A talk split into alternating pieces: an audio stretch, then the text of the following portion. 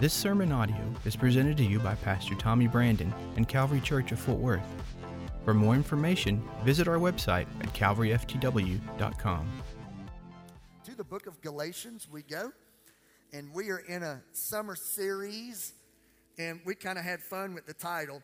And if, if, if you felt the heat in the last few days, you'll appreciate our series title for the month of July, and that is Tips for a cooler summer. How many of you can handle a cooler summer? Well, unfortunately, we can't handle the temperature outside, but we definitely can handle the temperature in our spirit and in our heart and in our emotion. And last Sunday, I preached maybe one of my favorite sermons, I think, and it was simply entitled Keep Calm. Everybody say, Keep Calm and Live by Faith. And we talked about let not your heart be troubled. Just keep calm and let faith be your guide. Well, today, today's going to be a message that I honestly feel might be the most important message for a few of you that you've ever heard. Today, very well could be the message that will get you through not just a day or two. But this message very well could be the thing that will keep you, that will keep you during the heat of this thing called life. And you've been sweating, you've been sweating some things. And I believe with all my heart, right from the book of Galatians, I think you're going to find a cooling, a calming word from the Lord. And my subtopic today is be life giving not religious. Be life giving, not religious. We're going to get to Galatians shortly. I want to open up with a quick story that recently happened to me. I was recently in a gymnasium watching some coaching, and I watched with my own eyes and heard it with my own ears two separate methods of coaching coaching the same students or players, coaching the same sport with the same amount of time. And I sat quietly and I watched it all unfold. And I want you to hear this little quick story to help you understand where we're going in Paul's writing to the church in Galatia. I watched one style of coaching in the same gym coaching the same sport, the same kids as someone else, but I watched this one particular style of coaching that went somewhat like this it was loud, it was aggressive.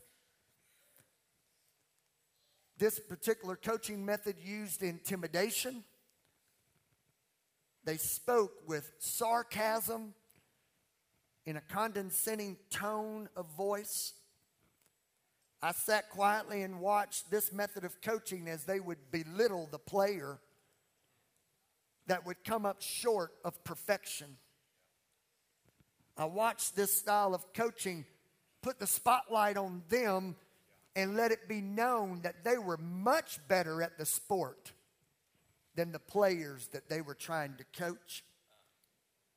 I watched and listened and noticed that this particular method of coaching used fear as its greatest tool. But in the same gym, it's crazy. In the same gym, coaching the same people, coaching the same sport, there was a whole nother method used. This particular coach took the approach of encouragement. This coach focused on the player's strengths rather than the player's weaknesses. This coach was patient while focusing on and hoping for improvement. This coach also, though, focused on comprehension. This coach was wanting so badly to see the players grow in their sport, but at the same time, the coach was more concerned about their character on the court than their performance. of perfection. They gave clear instruction, clear expectation, and then lastly, they were very clearly in support of the player. So let's talk about the results of this because I sat there and was taking a mental note.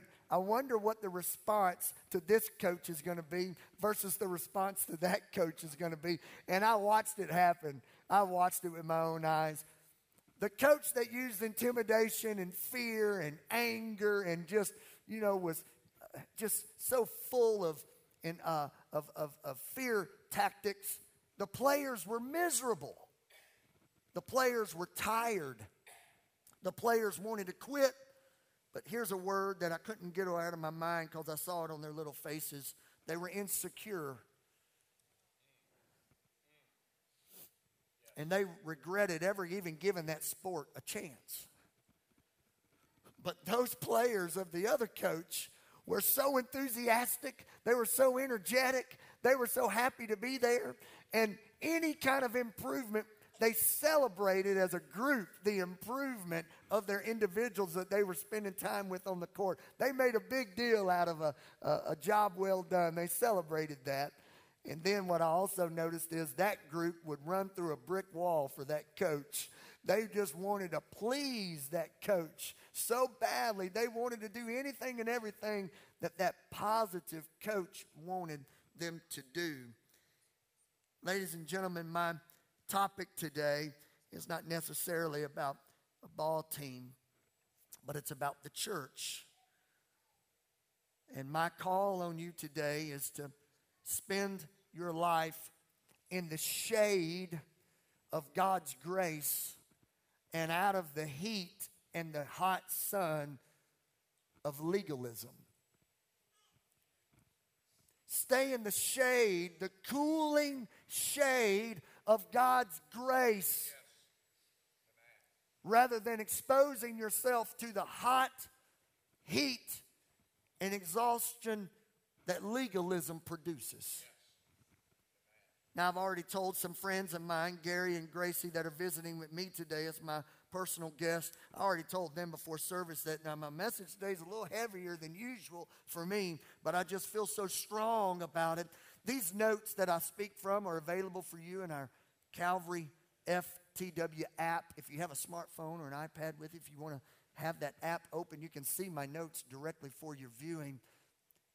So let's let's let's talk about this well how do i how do i be life-giving and not religious how do i stay in the shade of god's grace and not legalism here's the first one that i want you to really think about live for god because you get to not because you have to Amen. Yes. Amen. sounds simple doesn't it boy it sounds simple but it's just not that easy for some people some people pray because they feel like they have to pray, not because they get to pray.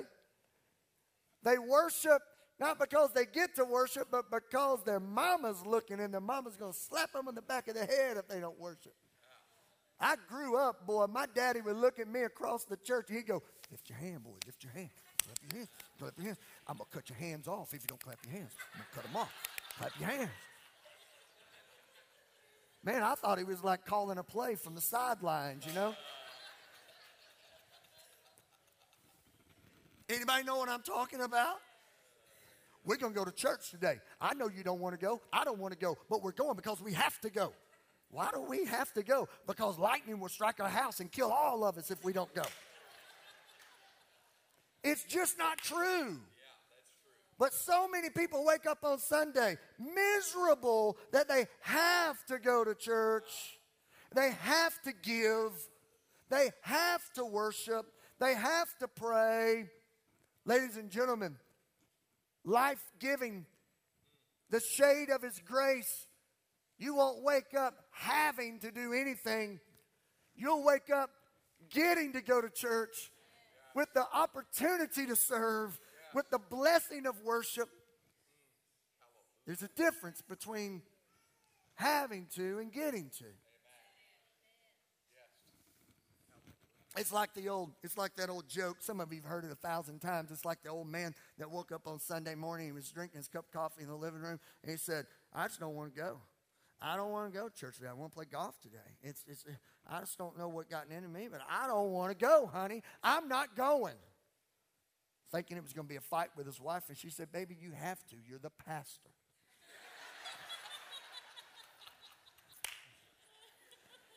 Trust me. Every one of us in this room have days that we think we have to do something. But here's the scary part. It's okay to me have a, have a day that you think you have to do something. But don't spend your life living for God out of the feeling that you have to live for God. You get to live for God.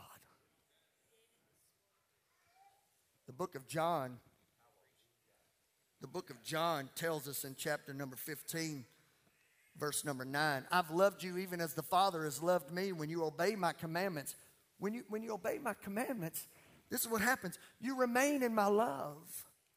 You remain in my love. Just as I obey my Father's commandments and remain in his love. Everybody, get this now. Get this in your notes. I've told you this that you may be filled with joy. Yes, your joy will overflow. There's nothing joyful about having to do something.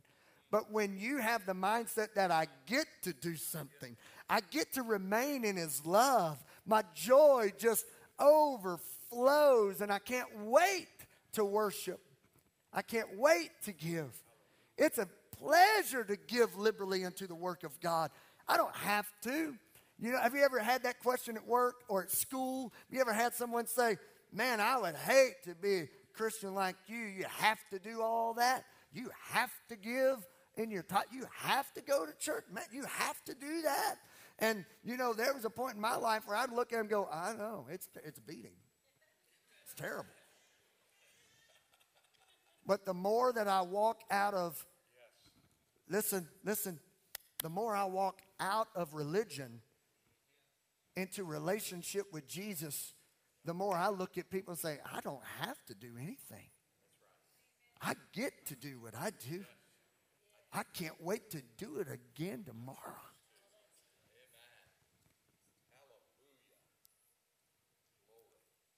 There was no one, no one in the New Testament more religious than Paul. And someone might want to say, whoa, wait a minute. He wrote two thirds of the New Testament. You got the right guy. But before he started penning letters to the churches and before he started writing these encouraging, life giving blessings to people, this dude was religious. He was a student of the law, he was a teacher of the law, he was a leader in the ways of religion. He was on the fast track to being a part of the Sanhedrin. This cat knew the law from front to back and would call you out on it. If you weren't dotting your I's and crossing your T's correctly, he would call you out on it. But came a day that Saul, we know him as Paul, Saul was walking down the street one day and the presence of God got a hold of him and changed him so dramatically that he went from hating the things of Christ to giving his life for the things of Christ. He literally, over just a few minutes in the presence of God, went from being very religious to having a relationship with Christ. He knew the power of transformation so well that he was determined I will never go back to what Jesus brought me out of. I used to be the guy that would call people out on if their if their shirt sleeves were long enough. I used to call people out if I saw them watching a movie they wouldn't watch. I used to do this and that, and of course I'm trying to modernize it to give you a modern day version of Paul. Paul would call you out on every single thing you were doing wrong and never celebrate anything you were doing right. Paul was the guy that would take his sword out and correct you. And then he met Jesus. And he was like, I am done with that. He's been so good to me. He's brought me out of that pressure. He has delivered me from that, that pressure of, of having to be perfect. And Paul, Paul loved what God had done in his life so much so he started then looking out for others. He, you got to get this. Everybody, everybody with me? Okay, everybody okay? He went from looking at everybody to find out what's wrong with them to now he was looking at everybody to make sure don't go, don't go back to where Jesus found you now. There's nothing worth going back to. I have come, I've come today to help you, and I don't want you going back to that. I want you to stay, stay in this, stay in this path of, of his saving grace. Amen. So much so that on one occasion, Paul heard, he got wind that a church in Galatia had accidentally, somehow or another, Bible really doesn't tell us how it all happened, but somehow or another, they were spending time with someone, maybe even a group of people. They were spending time with someone that made their way into that church and they wanted to impose, they wanted to bring back some of the old covenant rituals and practices to try to find favor with God. You got to get this today. This church was doing great, but then they started getting into the heat of summertime called legalism. And they started feeling the pressure of a few people around them saying, Yeah, it's one thing to, to worship that way, but you know you better, you better do this or that, or God's not going to be happy with you. And Paul heard about it. And Paul wrote a letter to the church. It's known in your Bible as the book of Galatians. Turn with me to chapter number five. Paul wrote to them with very strong words. We receive spiritual life through faith in the Lord Jesus Christ, not by attaching yourselves to the Old Testament law. He defended the gospel of salvation by grace through faith apart from any works of the law. And he did so with clarity. Before we read the scripture, I'm asking you to turn to, everybody look at me real quick. Paul was very clear. What Jesus did on the cross has given you freedom over these things. Number one, Calvary Church and Galatia. Paul says, number one, he's given you freedom from sin. Jesus' death has given you freedom from sin. You do not have to be a sinner. If you choose to be a sinner, it's on you. There is another way because Jesus made that way possible. Number two, you do not have to be a slave not only to sin, but you don't have to be a slave to the law. The law used to be how you got yourself right with God, but it's not been working out too good. That's why Jesus came and fulfilled that. You, are free from sin, you're free from the law, and you're also free from fleshly deeds. And in Galatians 5, we read it directly. Verse number one. My first point for you to write down today is how do I stay in the shade of God's grace? How do I do that? Here's how live free, not as a slave. Galatians 5, verse 1. So Christ has truly set us free. Now make sure that you stay free and don't get tied up again in the slavery to the law. Last Sunday, if you were here, raise your hand. Only reason I do that is just make sure everybody's awake. If you were here last Sunday, raise your hand. Yes. And if your neighbor's not raising their hand, say, dude, you missed it. Last Sunday, I said this like four, five, six, seven, eight times, and I'm going to say it again today. God provides the miracle, you get to participate in the miracle. Yes. This says Jesus made you free, you get to participate by staying free. I used this illustration this morning in the earlier service. If, if you were to have $5,000 credit card debt, and your father came to you and said, I'm tired of seeing you write those $18 monthly checks to pay the minimum balance due at 29% interest. I'm going to pay that for you. Here's $5,000. pay it off, but it's on you to stay debt free. This is what Paul's saying. Jesus paid your sin debt. You're free. But it's up to you to maintain your freedom. Here's the Word of God. Here's the Spirit of God. Here's wise people around you. There's tools for you to use. Maintain your freedom. Let me tell you how we do it today. It matters who you allow to speak into your life. You've got some ears,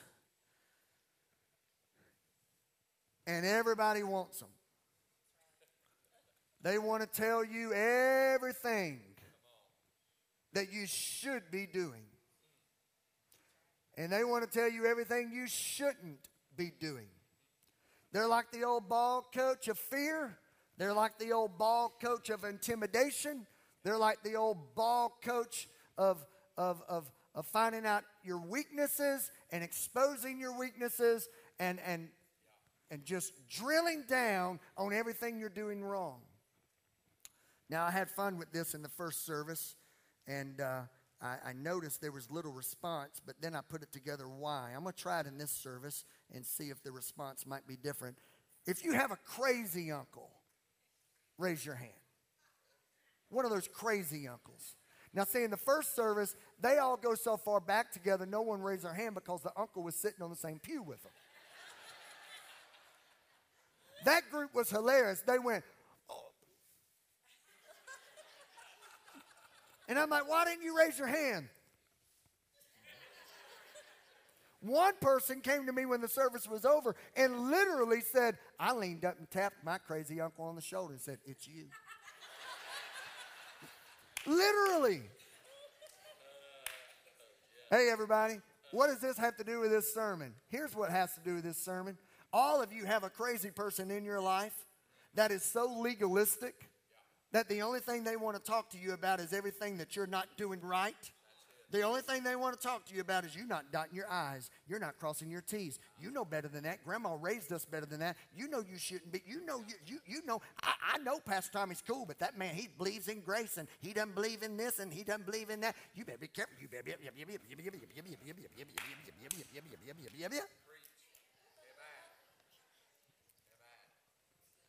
Here's the danger Everybody, listen to me. Hear me clearly. I make no apologies for it. You cannot give more weight to what your crazy person feels about your walk with God than what grace says about your walk with God.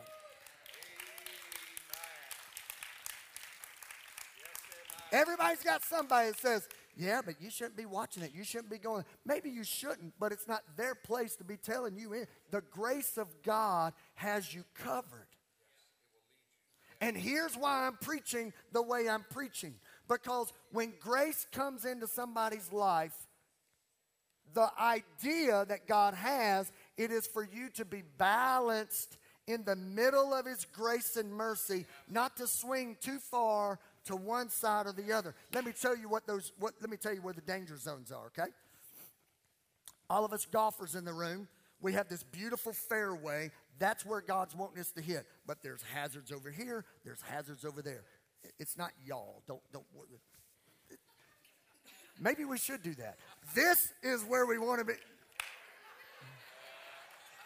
We can turn this political. We've got some crazies and we got some crazies, but we got some balanced folk. Maybe we shouldn't make that political. Here's the will of God. When grace comes into your life, grace does not say you can live like the world that God brought you out of. Grace is not permission to sin and be crazy. Man, uh, what you been up to? Man, I've been doing this and doing that. Calls of grace, baby. Grace has got me covered.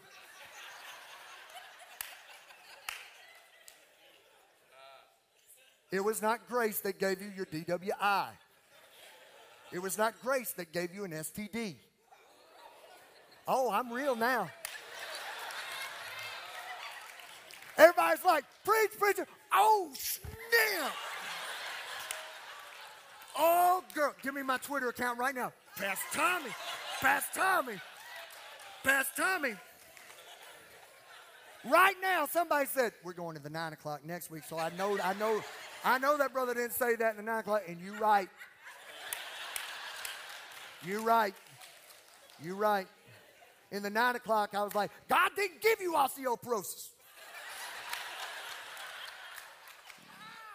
Different crowd.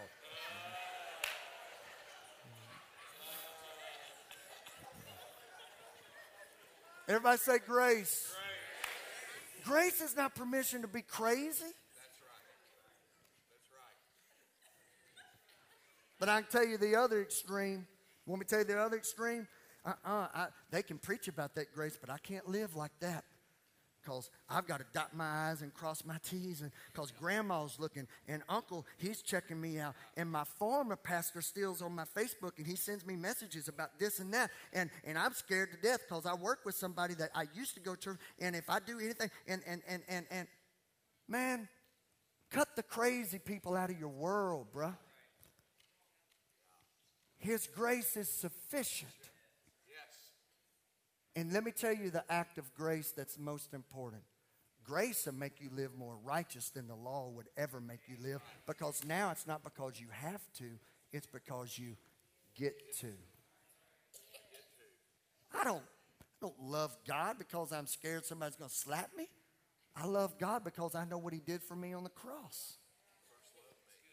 I don't give because somebody's going to check me out and make sure I'm. Oh man, I give because I want to. I want to move the same gospel that saved me. I want to. I want to propel it. I want to. I want our church to be at the best of the best of the best. I give, man, because I've been changed.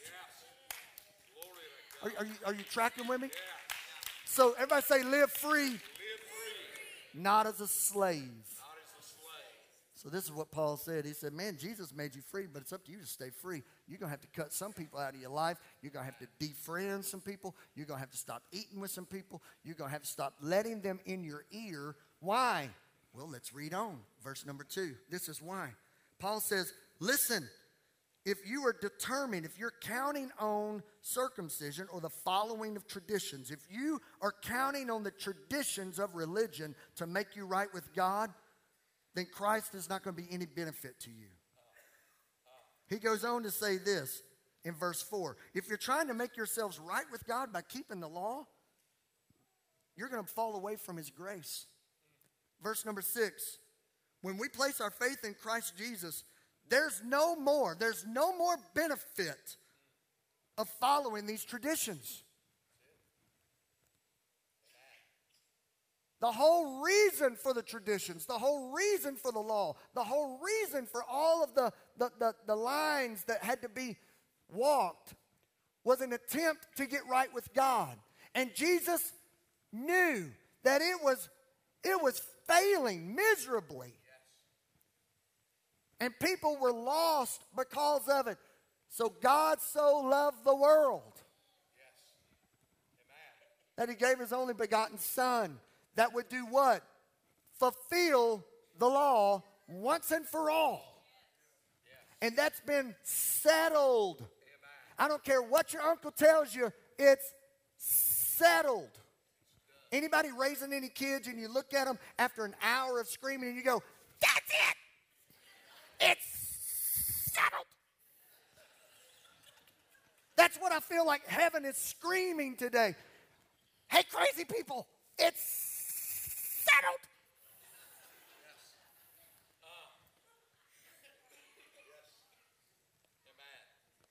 You don't have to leave. I'm just getting started.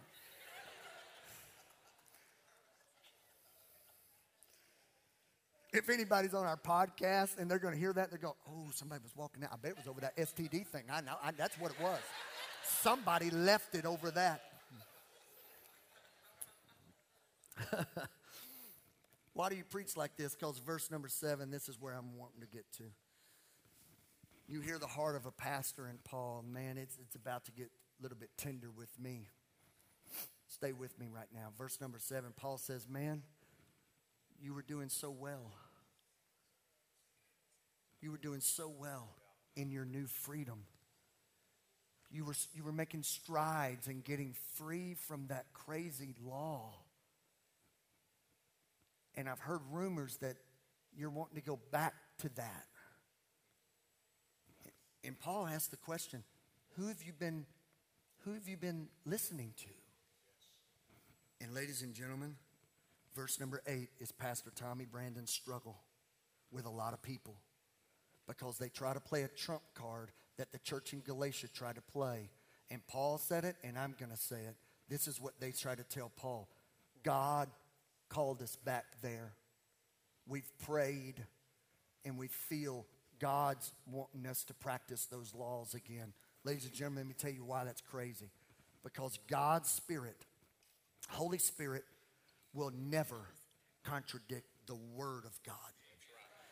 A lot of people in this room and a lot of people elsewhere are, are, are, are, struggling mentally because they have not settled, settled, settled that this, this is your reset button. Not what I say, not what uncle says, not what grandmother says. You don't need anything more than what this says and a few people in your life that will affirm what this says to you.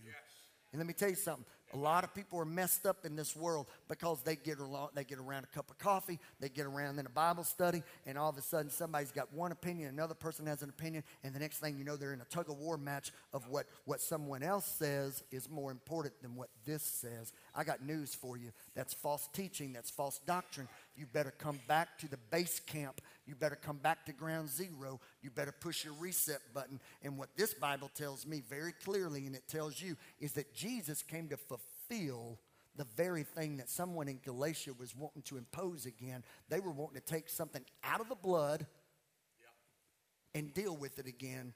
But may I say, once it's covered by the blood of the Lamb, it's covered. So don't pull it back out again. And the law was fulfilled by Jesus.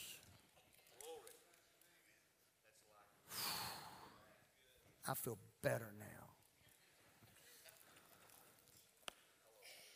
Let's keep pressing here. Let's lean into this for a few minutes. Y'all okay to go to three?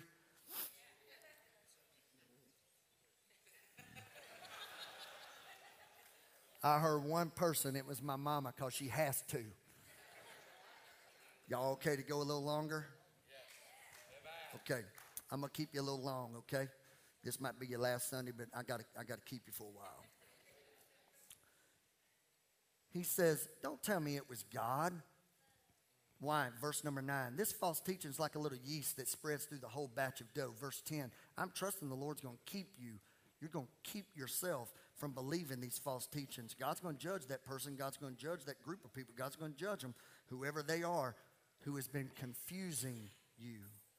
Stay away from issue driven people.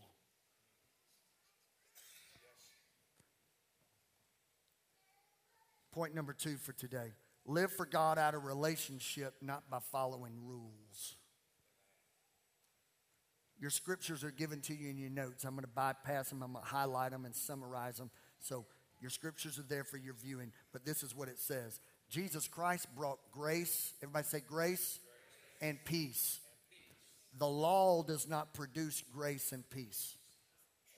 The law has no room for grace and peace. Doesn't produce that. It's impossible. There is no such thing as grace and peace mixed in a life of legalism. So if you're going to have a cooler summer, you're going to need to stay in the shade of God's grace and mercy not take yourself so seriously. Take God extremely seriously. Build your life on this Word of God and understand that you're a sinner saved by grace. And that will bring you grace and peace. But the law will bring you condemnation and insecurity. And it'll make you never want to play the game again. Let me ask you which which son are you? In the story of Luke chapter 15, verses 11 through 32, when we know the prodigal son story, oftentimes most people forget there was another boy in the story. Let me tell it to you real quick. So, this wealthy man has two boys, and he has a whole bunch of people that work for him. one of the boys gets the idea, you know what, my daddy's got so much money, I know I'm going to have an inheritance. I think I want to have it now. So he asked his dad for his inheritance. I don't know how the whole thing went down, but the dad ended up giving him all the money. Well, too much money at too early of an age. He did what all of us would do. He went crazy with it. And he goes out and he wastes all of his money on prostitutes, on liquor, on partying. And Bible clearly tells you it got so bad for him, he was so broke that he ended up taking a job at a pig farm and ended up having to live with those pigs that he was tending to. And he came to his senses. He had a moment that he thought, this has gotten so bad.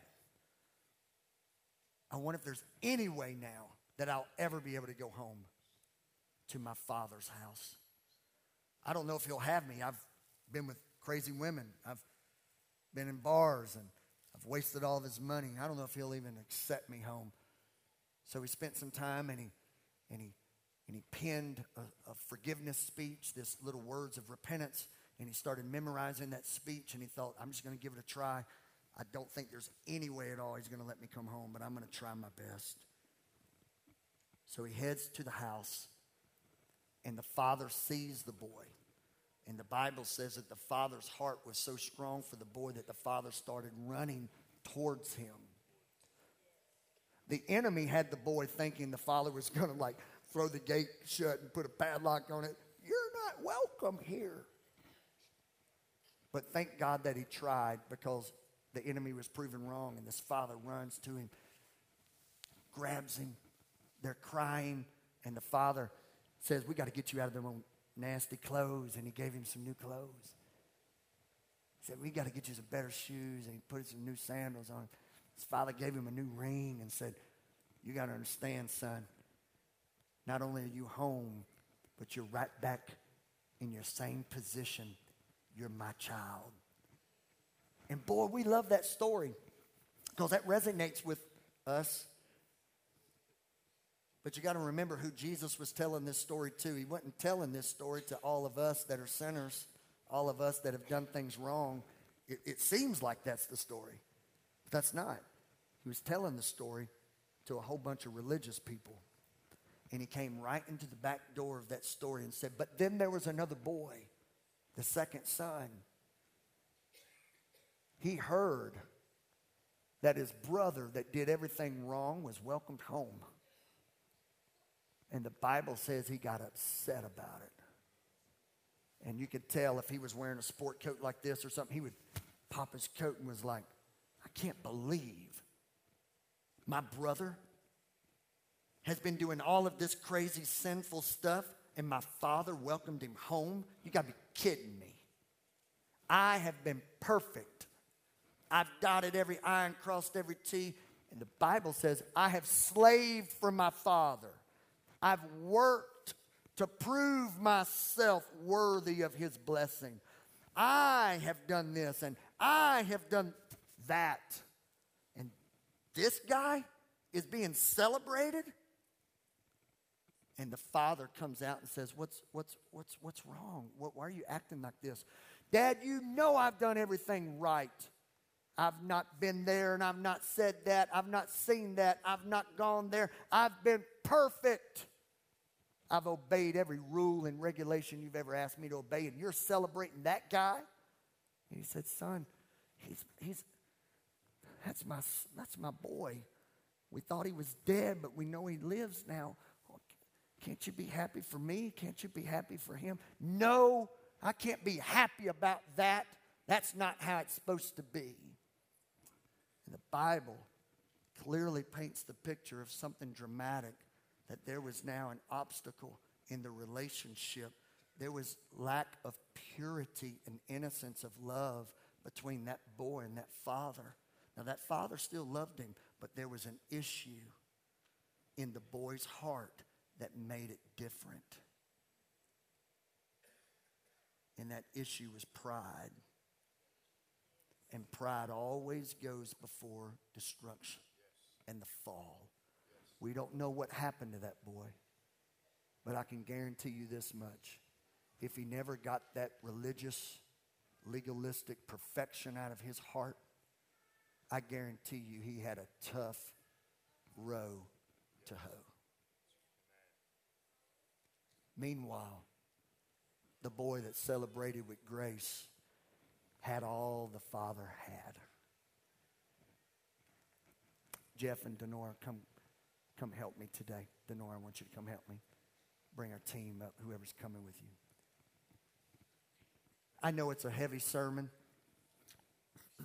but man, oh man, I want you to have a, I want you to have freedom. And I look into all of your eyes today, and some of you, I speak this on a very personal level. I speak this on a personal level out of love for you.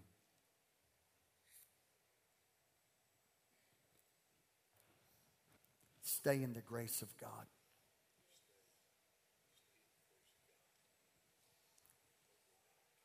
And I know you might have some pulling you back. But hear the words of Paul maintain your freedom. Christ spoke to his disciples last Sunday let not your heart be troubled. Everybody in this room, you just need to stay calm, live by faith, and you need to stay in the shadow and the shade and the cooling place of his grace. Don't get out there sweating in legalism. It doesn't go well for you. I want our prayer partners to come quickly. I'm out of time. Prayer partners come quickly. And I want our audience to stand.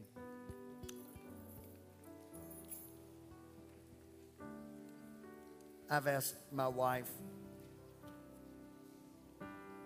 to express by music these powerful lyrics one more time today. this prayer time that we're about to have is completely generic. Everybody, listen to me real quick. You don't have to respond to the message and the message alone today. This is our prayer time.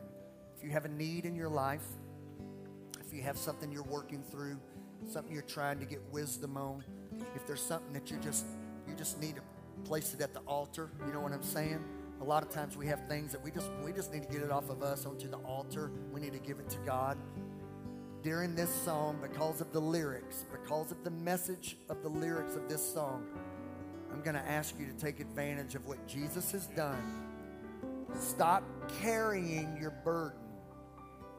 Give it to the Lord. And then there might be someone here today that you might want to respond to the message that I just preached. Maybe you have Maybe your heart, without never even knowing it, maybe your heart's been. See, let me, let me say this. Most people love grace and freedom when things are going right. But when a storm pops up, they feel like they have to be controlled. And in a very weird, graphic comparison, it's like those that have been abused, when they're free from the abuser and they find themselves not sure what to do, they would much rather go back to the abuser because at least that was controlling. It sounds as though it was like the children of Israel. They got free and they were making their exodus and they said, Where are we going? Not real sure. We're just believing God. I don't want to live a life believing God. I'd rather go back and be a slave. At least I know I got some food to eat. Some of you might want to respond to this message today. And maybe you need to have a heart check and sever ties with that old yesterday pulling at you to come back. I've, I've said enough. Let's bow our heads. And if you need prayer, I'm going to ask you to respond quickly. We're out of time. I need you to partner with me. Respond quickly. Respond quickly if you need to spend time in prayer. Dear Lord Jesus, I pray over my friends today. I bless every man, woman, young person, every family, every couple, every business owner. I bless every single one in this room. Every need they have, meet their needs. In Jesus' name. We're going to worship a little while. The altar's open. There is a blood that paid my way, cost a life, death its price.